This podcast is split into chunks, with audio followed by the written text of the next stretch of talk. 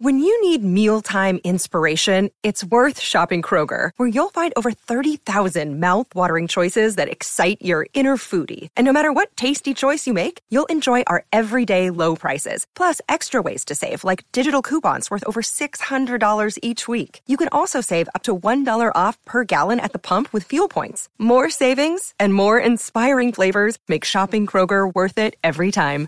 Kroger, fresh for everyone. Fuel restrictions apply.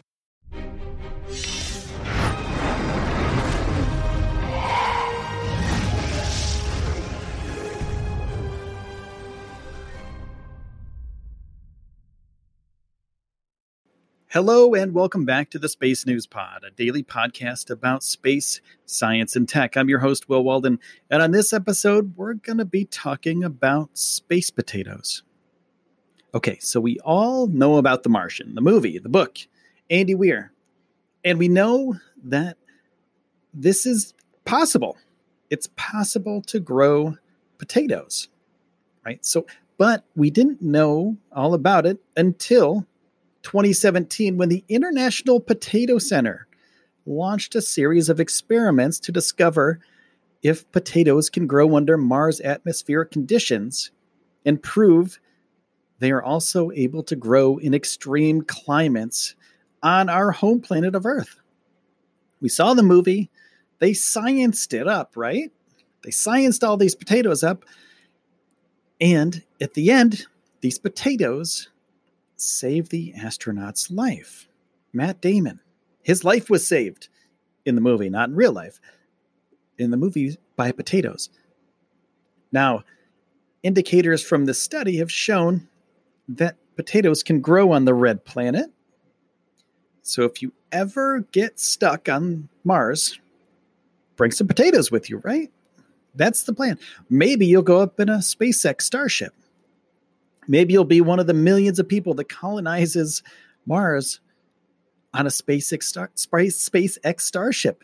And when you do, at least we know now, due to the International Potato Center, I didn't know that was a thing until earlier today, but now we know that these potatoes can grow on Mars.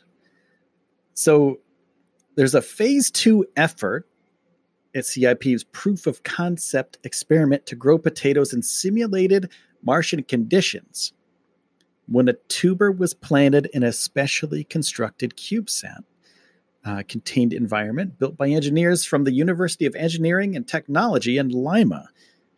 And that is based on designs and advice provided by the uh, National Aeronautics and Space Administration, NASA and the preliminary results from those are positive. This is this happened in 2017. So this isn't breaking news, by the way.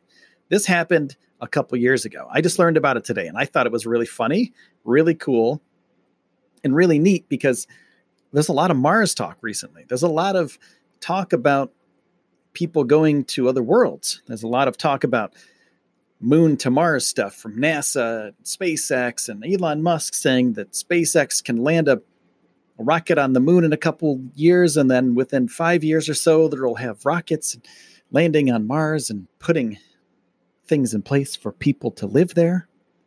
Well, this is part of that. And they said in this experiment growing crops under Mars like conditions is an important phase of this experiment. If the crops can tolerate the extreme conditions that we are exposing them to in our CubeSat, they have a good chance to grow on Mars. We will do several rounds of experiments to find out which potato varieties do best. We want to know what the minimum conditions are that a potato needs to survive. So, basically, they want to know the very, very bare minimums of what you need to do to grow a potato. And not just a potato here on the earth. We already know that. We've been doing that for centuries. But to grow it on another world. They go on to say we have been looking at the very dry soils found in the southern Peruvian desert. These are the most Mars like soils found on Earth. This research could have a direct technological benefit on Earth and a direct biological benefit on Earth. So it's not just for Mars, it's for Earth as well. Maybe it can feed some people that don't have potatoes right now. It was a pleasant surprise to see the potatoes we bred to tolerate abiotic stress were able to produce tubers in this soil. They go on to say the results indicate that our efforts to breed varieties with high potential for strengthening food security in areas that are affected or will be affected by climate change are working. So, as our climate starts to evolve, it starts to change, people will need to grow food in a different way. They need to grow potatoes, possibly in a desert environment, if this keeps happening, if we don't get this under control and that's on Earth. What about on Mars? You know, what would happen if you get to Mars and you need to grow food? Well, this study says that it's possible to grow them on Mars in this controlled environment, though. So we'll see when we actually get to the red planet. Would people start going there, when we start sending supplies and materials there, to build compounds for our future astronauts. Maybe we can set up a grow lab on Mars to see if it actually works. Maybe we can send some up to the moon as well. We'll see. I'm going to try to get in touch with the International Potato Center and see where their studies have uh, led them. So I want to say thank you to everybody who's been supporting this podcast since day one. You are amazing.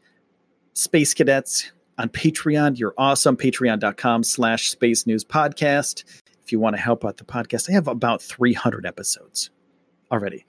So thank you everyone on Patreon for helping me out. Also youtube.com slash space news pod. And thank you for taking the time out of your day to spend it here with me. My name is Will Walden, and I will see you soon.